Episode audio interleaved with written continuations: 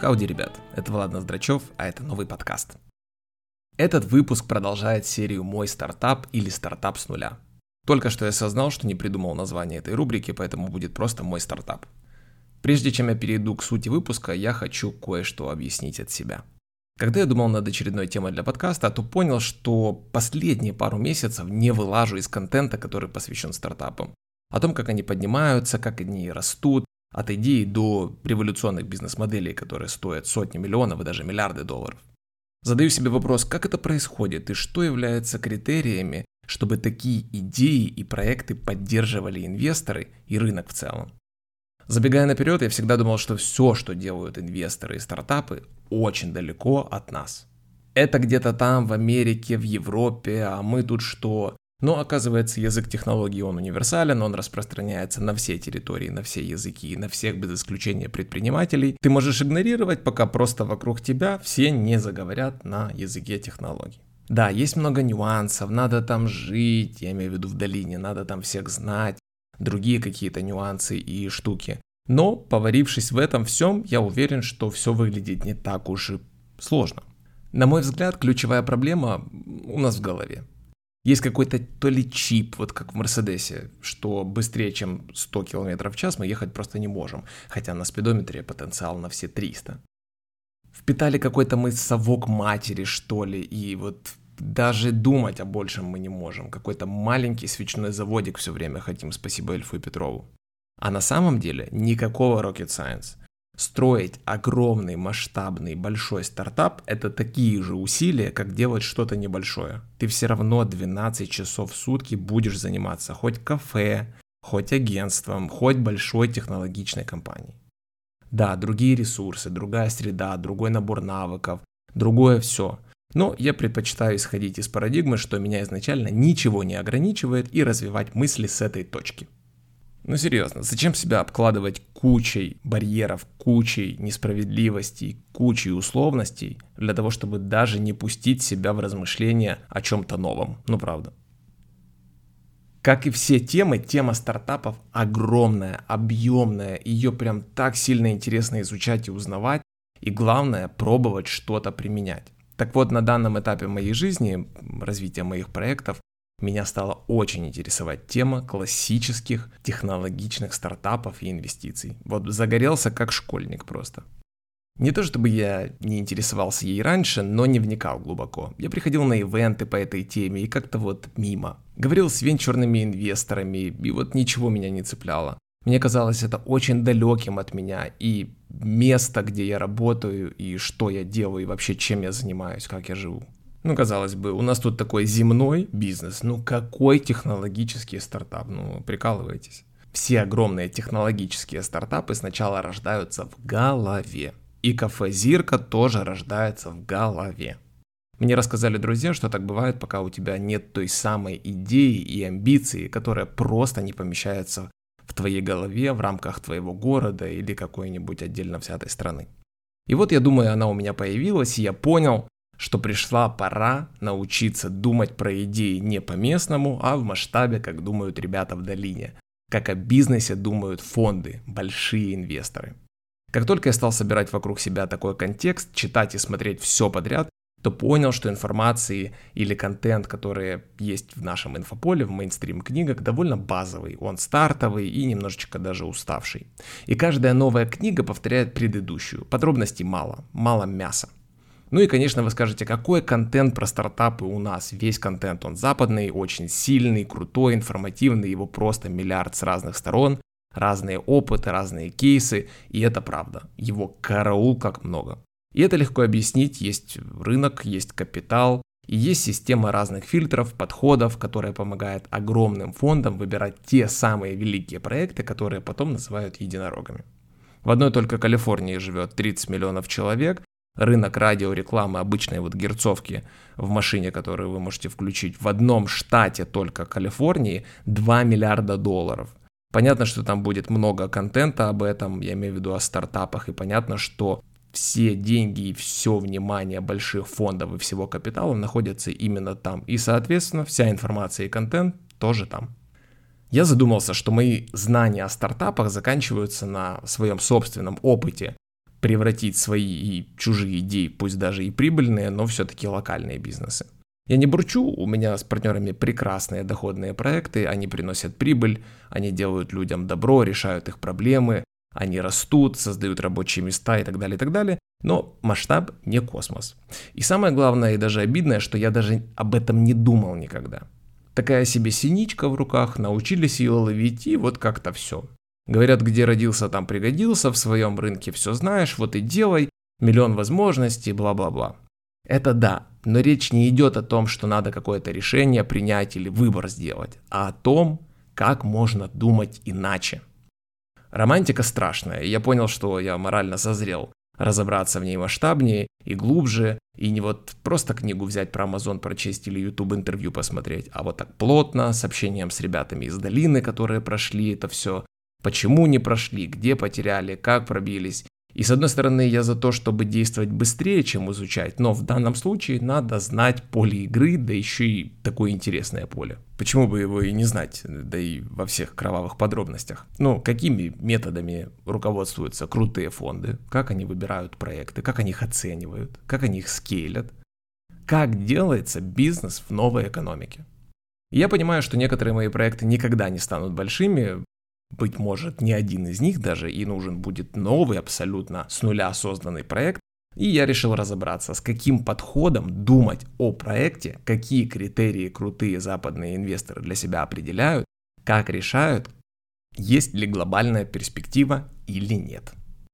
Я не говорю, что местные инвесторы в стартапы бесполезны или какие-то кривые, косые, нет. Скорее, они учатся там же, где можем учиться и мы, у разумных ребят. И ведут они себя, разумные ребята, принципиально иначе и на стартапы смотрят совершенно под другим углом. Существуют еще инвесторы в малый и средний бизнес, в профильные производства, в другие направления, но мы сейчас про это не будем говорить, потому что меня интересуют именно технологические стартапы, именно в сфере новой экономики, именно на большие перспективные глобальные цели. Глазом не успел моргнуть, как провалился в головой в этот контекст. Видео, книги, аудио, статьи, зумы, лекции. И в процессе стали формироваться первые выводы, которыми я в ходе изучения и буду делиться в этой рубрике. Методы, которые я нахожу, я буду стараться пробовать делать и рассказывать, что у меня получается. Возможно, даже формат этого подкаста эволюционирует. Кто знает. Развитие вперед – это дело святое, это огромный кайф, к нему я лично и стремлюсь. Спасибо за то, что послушали эти лирические вступления, а теперь то, ради чего вы тут. Как инвесторы оценивают идеи стартапов, как о них думают, что их волнует, о чем они переживают, о чем умалчивают, и это был мой главный вопрос. Мы поговорим про обязательные части идеи стартапа, какие проблемы он должен решать, и разберем это хорошо, вот прям детально. Поищем в своих идеях неочевидные преимущества, разберем тему команды и другие вопросы, на которые обращает внимание разумный инвестор. Кстати, он вообще другой, он совсем не похож на ребят, которые у нас на питчах сидят. Я начитался блогов, насмотрелся видео Андре Зенхоровец, Стиля, Sequoia Capital, Y Combinator. Это лучшие фонды, акселераторы и компании, из-под рук которых выходили Uber, Airbnb, Stripe, Booking, Zoom и сотни других огромных миллиардных компаний. Говорят, если они тебя котируют, зеленый билет в этот мир тебе обеспечен. Но есть нюансы, о них мы тоже поговорим. Что бы я ни читал, я читаю истории. И это практика. Говорить о своем стартапе, уметь говорить о своем стартапе. Если у тебя есть идея или уже что-то работающее, то оценивать идею или продукт со стороны время от времени это очень ценно, это полезный навык. И говорить о своем стартапе рекомендуют все без исключения крутые инвесторы. Отдельно ваши друзья, коллеги, родные скажут, что ваша идея классная. Другое дело, вы попросите кого-то в это инвестировать свое время и деньги. Причем время ценится больше денег, об этом я еще тоже буду упоминать. Еще одна неочевидная идея говорить о своем стартапе – это найти правильные слова, которые ты про него рассказываешь. Чтобы те, кто слушает, видели и полюбили эту идею, и могли предложить что-то, и улучшить что-то, и стать частью этого проекта. Качество хорошо рассказанной идеи стартапа определяется тем, что в какой-то момент ты пичешь инвестору, а он начинает пичить тебе в ответ. Он включается. Именно по инвестору и по клиенту можно понять, насколько твоя идея интересна. Поэтому уметь рассказывать о своем стартапе очень важно. У крутых инвесторов колоссальный опыт и конкретный фильтр на булшит. Об этом мы и поговорим. Как я могу предсказать, понравится ли инвестору моя идея? Или еще так сформулировать, как по инвестору верифицировать перспективу своего стартапа? Как применить его опыт, чтобы ответить себе на недостающие вопросы? Я начну с некоторых принципов, которые, как мне кажется, прослеживаются у американских фондов и акселераторов в отношении стартапов. Это очень помогает стартаперам самим начать понимать свою идею лучше и ее перспективу. Итак, несколько принципов. Первый. Стартап – это компания, которая может быстро расти. И это основная идея. Главный критерий – это скорость роста. И это не то, что друг Саша вам говорит, что его продуктовый магазин у дома – это стартап. Это просто малый бизнес. А именно быстрый рост – это ключевой критерий стартапа. Разумеется, интернет и все технологии, которые сейчас существуют, это катализатор этого роста, поэтому стартапы в основном из мира технологий, и это в основном интернет-бизнес. Если вы надеетесь заинтересовать инвесторов, то следует думать о том, что будет стоить много, то есть миллионы долларов, и что-то, что будет быстро расти. Я неспроста с этого начал, потому что с этого начинается любая информация о теме. Не то, чтобы мы не понимали о том, что надо быстро расти и уметь это делать, но все же оставим это здесь для протокола. Инвесторам нужны сильные доказательства, что ваша идея, ваша компания, ваш стартап могут расти быстро. Их мы и будем разбирать дальше. Второй. Крутой инвестор в крутом фонде никогда не скажет, что ему не нравится твоя идея. Но вот эти западные ребята, они считают, что это вредно, и есть такой чувак, Кевин Хейл, он партнер стартап-школы одного из акселераторов, он говорит, что никогда не признается, что идея ему не ок. Этому есть причина, и это даже уже норма поведения для людей в этих комиссиях, в скобках. И типичные инвесторы, они пытаются найти дырки в твоей идее, продукте, вот в твоей команде. Ты как основатель, как стартапер, когда идешь на пич, ты идешь защищаться на бой какой-то. Таким образом, инвесторы лишь пытаются показать, насколько они умные или экспертные в каких-то темах, и вот насколько они круто разбираются, а ты не разбираешься, для того, чтобы тебя пнуть туда пальцем. И тут меня охватывает чувство легкого стыда, потому что именно так я себя и вел, когда слушал молодые идеи. Я же вот умный, я же очень опытный, давайте я вам сейчас расскажу, как вам жить надо. Вопрос не в том, что ты умный, а как это поможет проекту и человеку в питче. Это отличный совет, как по мне, я его учту. Вин-Вин шоу, которое выходило на YouTube, мы жестко отсматривали проекты, и ребята пропускали неудобные плюхи вопросы. Отчасти эмоции нужны, потому что, во-первых, это шоу, но еще, что мы не хотели ошибиться, мы хотели почувствовать, как стоит на ногах человек после таких вопросов. Не шатается ли? Ну и отлично, уже прекрасно, уже хорошо. Но есть и другой подход, о котором сказал Кевин, и он намного симпатичнее. Задача инвестора не выяснять, что не так с компанией, а выяснить, как она может выиграть. Мол, 85% случаев срабатывает другая ставка, не та, которую принес на пич стартапер. То есть вы вдумайтесь, вы пришли, рассказали идею, вам комиссия, буду называть это каким-то ветхим словом комиссия, потому что не понимаю, пич-состав, просто переворачивает ход вашей мысли и открывает новую перспективу вашей идеи для того, чтобы вы дальше ее развивали с этой точки зрения. Это очень интересно. Я заметил в статьях и интервью, что подход такой, как история которую он, стартапер, нам рассказывает, может стать миллиардной компанией. Это главный вопрос, который они себе задают, слушая пич. В смысле, они что, не перебирают проекты, они что, ищут, как тебя докрутить до вау-проекта, они помогают посмотреть на твой стартап под другим углом, круто же. Ну и снова таки, без лишних иллюзий. Я думаю, что если вы придете и начнете рассказывать несуразицу, то никто тащить и искать ответы на ваш стартап точно не будет. Идем дальше. Идея стартапа – это ваша гипотеза. Это гипотеза о том, почему компания может быстро расти, как мы уже с вами поговорили как построить такую гипотезу и как иметь к ней доказательную базу. Очень важный и нужный вопрос, который я хотел разобраться. Как сконструировать такую гипотезу, чтобы объяснить инвестору, как она будет быстро расти. Это очень важный вопрос и очень важный навык, который нужно изучать. О нем я тоже дальше расскажу. Часто мы совершаем ошибку, и я по себе знаю, и сотни раз видел такое на питчах в наших образовательных проектах, Ребята пытаются много объяснить или переобъяснить что-то про проект.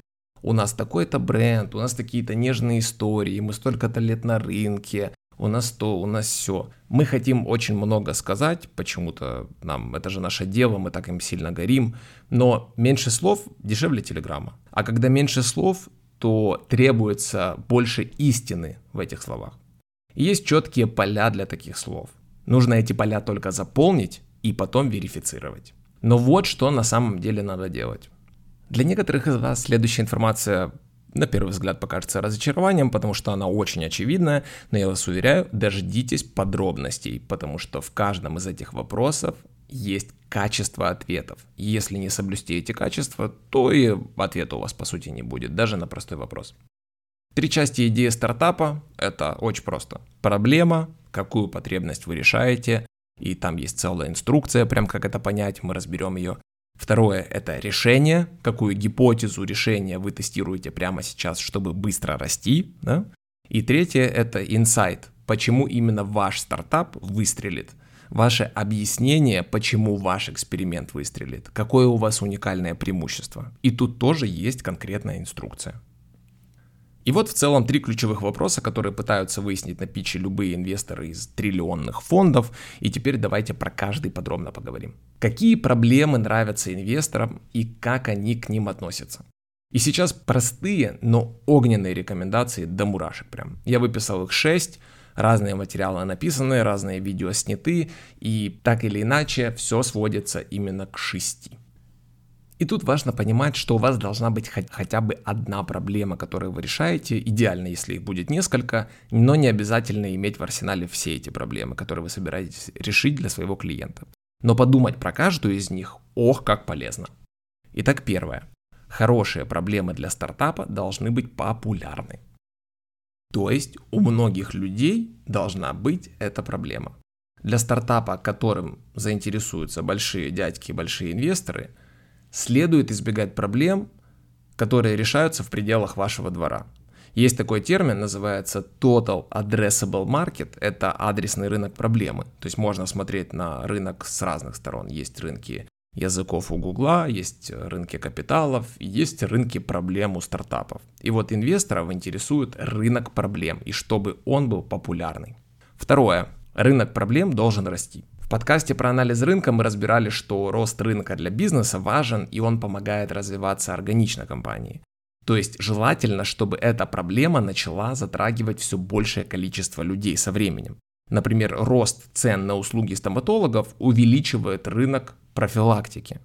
Рост населения на это тоже влияет, рост стоимости образования дантистов на это тоже влияет, себестоимость материалов на это тоже влияет с целью решения проблем экономии на дантисте, люди все больше будут хотеть заботиться в процессе и не решать проблему по факту. Может быть, пример не совсем точный, это гипотеза, но изменения в мире, в культуре человека должны способствовать тому, чтобы у большего количества людей возникала одна и та же проблема, и она росла, она проникала в дома и в головы людей поймал себя на мысли, что хороший стартапер и предприниматель должен желать проблем своим клиентам и желать их для них решить. Третье. Проблема должна быть срочная. Люди должны стремиться найти решение для этой проблемы прямо сейчас, в эту секунду, не откладывая. И привет всем, кто ставит в своем бизнесе приоритетом формирование какой-то новой культуры, прививание какой-то новой привычки и так далее. Все эти примеры, они сыпятся со страшной силой, и большие инвесторы не сильно их любят, Срочная проблема куда более интересна для них. Она означает ярко выраженную проблему, которую вы стремитесь решить. Четвертое. Способ решения этой проблемы желательно, чтобы был дорогой. И они очень любят, чтобы он был дорогой. Они это инвесторы. Чем дороже человек платит за решение этой проблемы, тем потенциально больше ты сможешь заработать за ее решение. Иногда такую проблему задорого уже решает кто-то другой, какие-то твои будущие конкуренты, и тогда потенциально ты можешь делать это просто дешевле. Пятое. Проблема должна быть обязательная, то есть такая, которую нельзя отложить, ее надо решать, Например, доехать из точки А в точку Б на работу, вынести мусор несколько раз в день, платить налоги, починить стиральную машину, чтобы вещи стирать. То есть, еще раз, Это то, что они любят, это не догма, не всегда получается найти такую проблему, но очень хотелось бы. И шестое, проблема должна повторяться. Ну, тут все очень понятно. Люди должны страдать от проблемы как можно чаще, а мы часто будем ее для них решать. И вот их шесть. И если ваша компания не растет или кто-то не сходит с ума от того, что вы решили его проблему, значит не хватает какого-то ответа в этих шести пунктах. Посмотрите на свой проект, посмотрите на свой стартап, посмотрите на себя, попробуйте ответить на эти вопросы для себя, пока даже слушаете этот подкаст. Это очень хорошее упражнение, чтобы написать свои ответы. И в самом конце, кстати сказать, я приведу два примера, как это сделал. Один фонд и один продукт. То есть, чем больше проблема учитывает эти характеристик, тем лучше. О том, как искать такие проблемы, я рассказывал на примерах проведения хороших, классных и правильных интервью с пользователями в предыдущих подкастах. Вдогонку про формирование привычки и культуру я в некоторых статьях встречал формулу, которая показывает, можешь ли ты изменить поведение человека. Для этого нужно иметь три штуки, обязательно соблюсти три критерия, что ли. Это поведение меняется, если есть мотивация, ярко выраженная проблема, желание что-то сделать, предпринять или ее решить. Потом должна быть возможность, наличие времени, денег, обстоятельств, то есть совсем упрощенная ситуация для этого сегмента, для этого человека. И триггер, то есть постоянный клевок этого пользователя, напоминание ему о твоей проблеме для того, чтобы он реагировал, для того, чтобы формировалась эта привычка. Не обязательно все в одном месте должно сойтись, но очень много. Речь идет о том, чтобы сразу думать о некой системе, которая постоянно будет включать пользователя в ваш процесс. Это имейлы, это push-уведомления, это notification, это какие-то рассрочки финансовые и другие инструменты, которые постоянно будут разговаривать с вашим клиентом, пользователем, человеком, который должен к вам привыкнуть и принять решение жить с вами долго. Ну и король вывод для мегапродуктов, какая должна быть проблема супер топ VIP премиум luxury для больших инвесторов, она звучит таким образом. Первое. Такая проблема должна быть от 1 миллиона человек минимум. Тут спокойно, мы же с вами исследователи, нам нужно причинно-следственные связи находить. И большие фонды, они ищут большие чеки, у них есть критерии. В какой-то статье я нашел информацию, что к топовому фонду в год приносят минимум 100 тысяч заявок. Но можете себе представить, какой объем нужно перелопатить. И критерий в 1 миллион пользователей, он очень органичен. И следующие критерии идеальной проблемы, которые будут ниже, тоже помогают отсеивать второй сорт, но это совершенно не означает, что ваша идея на 250 тысяч людей не может стоить 50 миллионов долларов, и что вы не должны ей немедленно заняться. Просто фонды так любят и ищут такие стартапы. И это справедливо. Если они хотят большой куш, то им выгодно собирать куш-проекты. Второе. Количество людей с этой проблемой должно расти на 20% год к году. Ну, об этом мы чуть поговорили, и это еще раз повторяется, и тоже красной линией проходит через сотни материалов. Третье. В этой теме, теме стартапа, который вы принесли, есть миллиард долларов.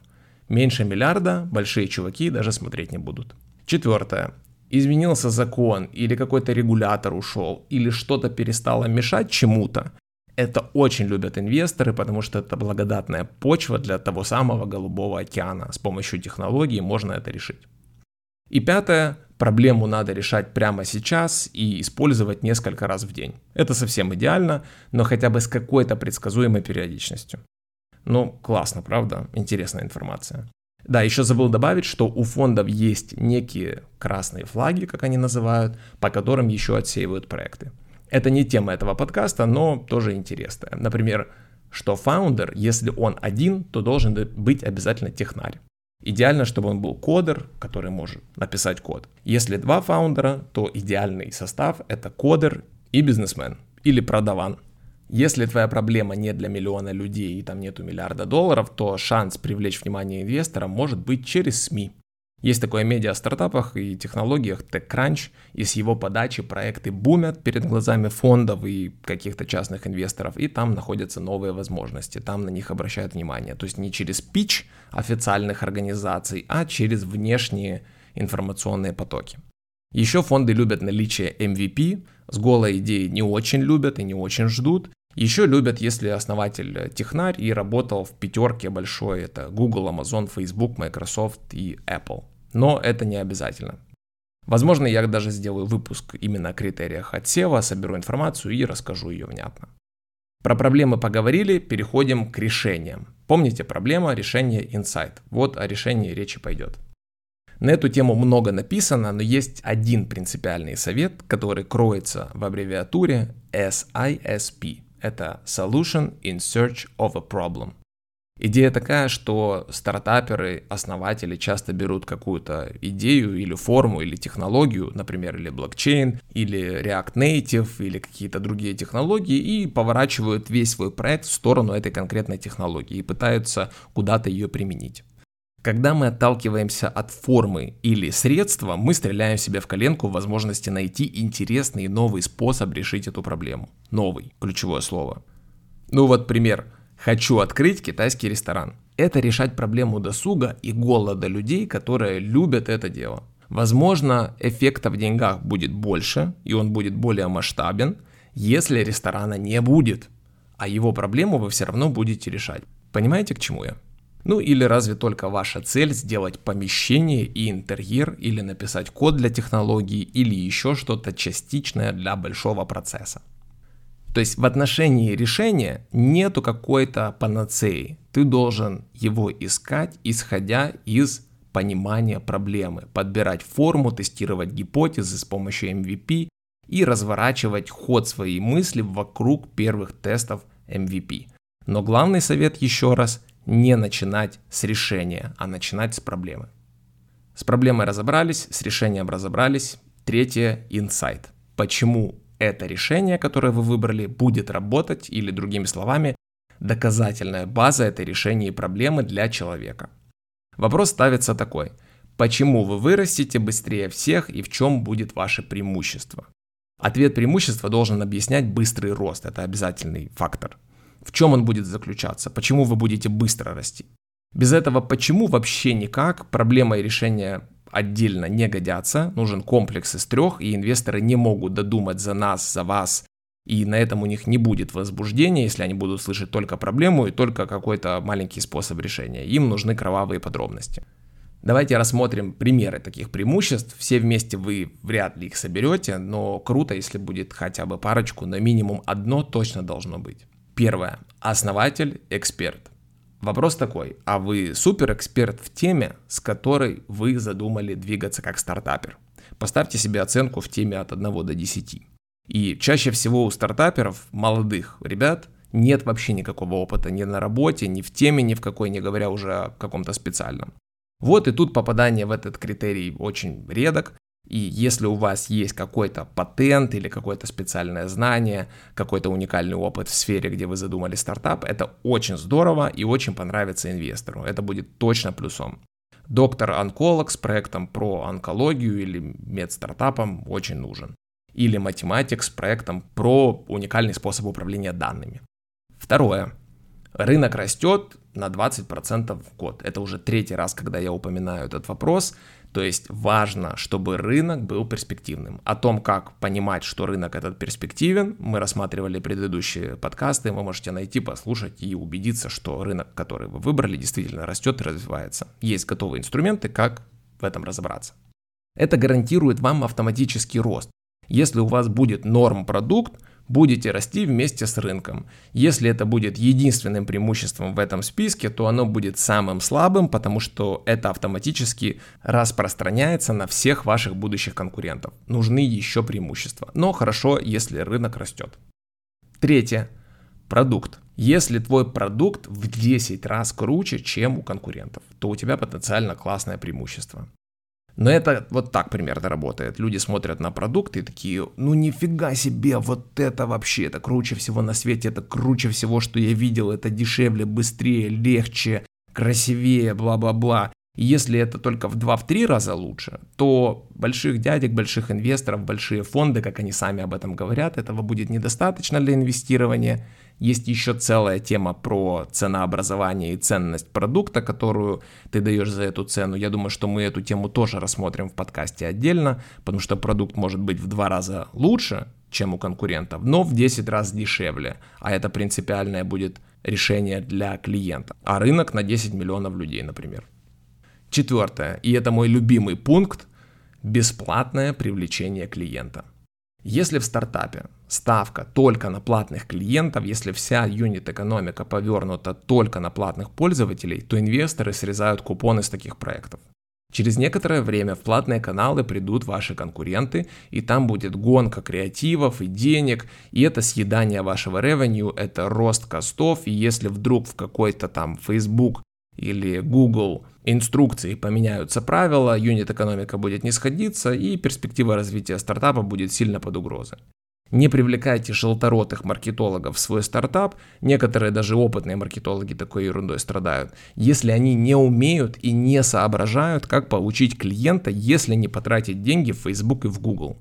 Это не маркетолог, если он не может ответить на этот вопрос. Это человек с инструкцией от холодильника. Точка. Обязательно нужно искать способы привлечения клиентов из бесплатных источников и каналов. Надо уметь собирать клиентов без денег, используя уникальные каналы, включая голову, а не бюджет. Это, кстати, очень прикольная тема, надо тоже вынести ее в отдельный подкаст о том, как э, собирать клиентов. Э, идеальный рост – это, конечно же, рекомендации. Если у вас нет денег, это идеальный способ поупражняться, как привлечь клиента без бюджета, и это супер преимущество, которое, если вы найдете, очень влияет на ваш интерес перед инвестором. Пятое. Временная монополия. Когда ваша компания будет расти, сможете ли вы становиться все сильнее на рынке и будет ли вас тяжелее выбить из рынка благодаря, не знаю, там, сетевым эффектам или другим каким-то защитным механизмам, которые конкуренты просто не смогут преодолеть так быстро, не смогут подкопаться. О теме преимуществ, о теме стратегической оккупации, э, назовем это так, я рассказывал в подкасте про стратегию своими руками, вы можете вернуться к этому блоку для того, чтобы разобрать эту тему для себя глубже или повторить уже услышанное. Есть еще несколько тезисов, которые регулярно встречаются в работе со стартапами со стороны инвесторов. Это вот вы принесли эту идею, классно рассказали, и нам все вообще нравится, и у нас такой вопрос, а вы вообще способны это построить? То есть способны ли вы построить ракету, на которой вы будете лететь туда, куда вы задумали. Иногда команда не способна это сделать. И часто акселераторы или большие фонды, если видят просто сильную, классную идею, классную нишу, они могут подсобить вам и действительно подобрать для вас команды, соединить команды из двух в одну и, в общем-то, как-то порешать этот вопрос. Это не критичный вопрос, но на это смотрят. Можете ли вы действительно построить то, что вы задумали? И второй пункт – это какой вы продаван, какой вы классный бизнесмен, насколько круто вы можете убедить, поверить в свою идею, убедить, ухватить ее и вот не отпускать, и дальше заражать этой идеей всех вокруг. Давайте еще пару примеров рассмотрим, которые включают проблему, решение и инсайты. Я нашел пример Y Combinator, это самый известный акселератор стартап, который выпустил великие Reddit, Airbnb, Dropbox, Stripe, Twitch и кучу других. Он был основан в 2005 году, поэтому просто представьте себе, что 16 лет назад какая там была ситуация. Я была еще не YouTube, Google было всего 7 лет, все только зарождалось, и проблема у них звучала таким образом. Для основателей сложно находить деньги без связей в мире венчурных инвестиций. И правда, люди с идеями стартапов просто не знали, куда обратиться для того, чтобы собрать на что-то деньги. 2005 год. Решение было такое. Y-комбинатор инвестирует в компании из открытых заявок. Просто присылайте нам свои идеи. Не нужно никого знать, надо просто рассказать о себе, и этого будет достаточно. Инсайты. И пройдемся по пунктам, которые мы разбирали. Основатели. Это чуваки были программисты, они уже привлекали деньги на свой сервис и продали его Yahoo. Крутые, короче, чуваки, они уже шарили все. Рынок. Все будущие миллиардные компании будут из технологического сектора. То есть это будут софтверные компании, а компании, которые пишут софт, требуют меньше денег для старта. Им не надо строить что-то специальное, им надо просто тестировать итерация за итерацией и быстро расти и запускаться. И больше вливать и сжечь денег для того, чтобы как можно больше и динамичнее распространяться по всему миру. Продукт. Мы оплатим владельцам 3 месяца их жизни, чтобы они работали и пичились перед инвесторами. То есть они их привозили на территорию своего кампуса, собирали инвесторов, оплачивали время проживания там, и пока они там жили 3 месяца и работали, регулярно работали над своей идеей, показывали инвесторам в надежде, что кто-то из инвесторов профинансирует их работу и таким образом проект заживет. Никаких коворкингов, никаких зарплат, только комодити. Дальше. Бесплатные клиенты. Как они решали этот вопрос? Контент об этом в блогах, своя школа внутри, постоянно рассказывать это в прессе, живые кейсы, которые были даны деньги, и это очень хорошо стимулировало запрос. Ну, давайте честно, там, где раздают деньги, там будет большая очередь их получить. Ну и монополия. Никто тогда еще не знал в 2005, но сетка выпускников аламни из Y-комбинатора, которая с каждым годом становилась все больше и больше и сильнее и сильнее, она становилась действительно очень серьезным преимуществом, инсайтом для реализации вот этой вот всей большой идеи. И в 2005 году этот проект был запущен, 4000 владельцев, основателей прошло через этот проект, 15 миллиардных компаний на выходе, примерно 100 компаний от 100 миллионов долларов evaluation и total по деньгам компании стоили почти 100 миллиардов долларов. В общем, стройно, ясно, понятно, и это очень похоже на то, что я рассказывал про стратегию, что ее результат очень похож на эту же информацию, но более простом виде в начале идеи. Когда у вас стартап, все может быть намного проще. Ну, во всяком случае, большим инвесторам больше не нужно. Еще пример, это уже продукт, называется он WooFu. Это сервис по созданию опросов для сайтов. Проблему они сформулировали для себя такую. Сайтам нужно собирать свою собственную информацию с пользователей. Однажды этот момент наступает для всех без исключения сайтов. Но теперь тебе надо думать, как написать код, привлечь программиста, бла-бла-бла. И решение они придумали, что это будет drag-and-drop редактор, который ты просто включаешь на своем сайте и все работает. Вопросы вписал и погнал. Не надо быть программистом, чтобы сделать опрос и оставить его на сайте на своем рынок, они сформулировали, что это все сайты в мире, ну неправда, хороший рынок. Продукт в 100 раз быстрее работает и в 100 раз легче внедряется и дешевле по времени, чем кого-то нанимать писать код. Сделай сам легко. Кстати, нужен сайт, сделайте его сами. Wix такой коммуникации когда-то выходила с гипотезой на то, что люди не готовы доверять свои деньги и они не обладают достаточной компетенцией, чтобы сделать свой первый сайт, Поэтому Wix предложил за 20 или за 30 долларов сделать его самостоятельно, привлекая эксперта, когда только нужно будет, и не более того. Отвлекся от Вуфу, и бесплатные пользователи к ним приходили через блог для программистов, который они создали и стали привлекать примерно 100 тысяч уникальных программистов для чтения информации на этом блоге. На них они подтверждали все свои гипотезы, тестировали продукт, а юзеры потом сами распространяли этот сервис между собой, и сам опрос был брендирован, и он рекомендует проходящему свой сервис. То есть ты проходишь этот опрос, видишь рекомендацию сервиса, и тут же смотришь, на, на каком движке это выполнено. Переходишь на сайт-страницу, и там просто рассказано, как это можно сделать без кода, своими руками, буквально за одну минуту. Клиенты этого сервиса были все суперкомпании Amazon, Sony, Fox, Best Buy, Kodak и прочие. Мини-команда из 15 человек, и компания была продана за 35 миллионов долларов. Она за все свое существование она привлекла всего лишь 118 тысяч долларов, что дало 30 тысяч процентов возврата инвестиций, например. Ну и немножечко еще увлекательных цифр. Обычный стартап за весь свой цикл жизни привлекает и возвращает 676 процентов на вложенные деньги. Ну, ребят, это венчур. Не забывайте, что многие проекты не летят, и романтика часто остается просто романтикой. Спасибо огромное, что прослушали этот выпуск. Надеюсь, вам понравилось и было полезно. Еще полезно устроить своим проектам и команде стресс-тест на вопросы роста, которые мы тут с вами разбирали. Круто, когда знания не остаются просто прослушанными, поэтому сделайте с ними что-то. Традиционно оставьте отзыв там, где вы слушаете, поделитесь в социальных сетях, меня это сильно мотивирует продолжать это дело, и до скорого. Пока!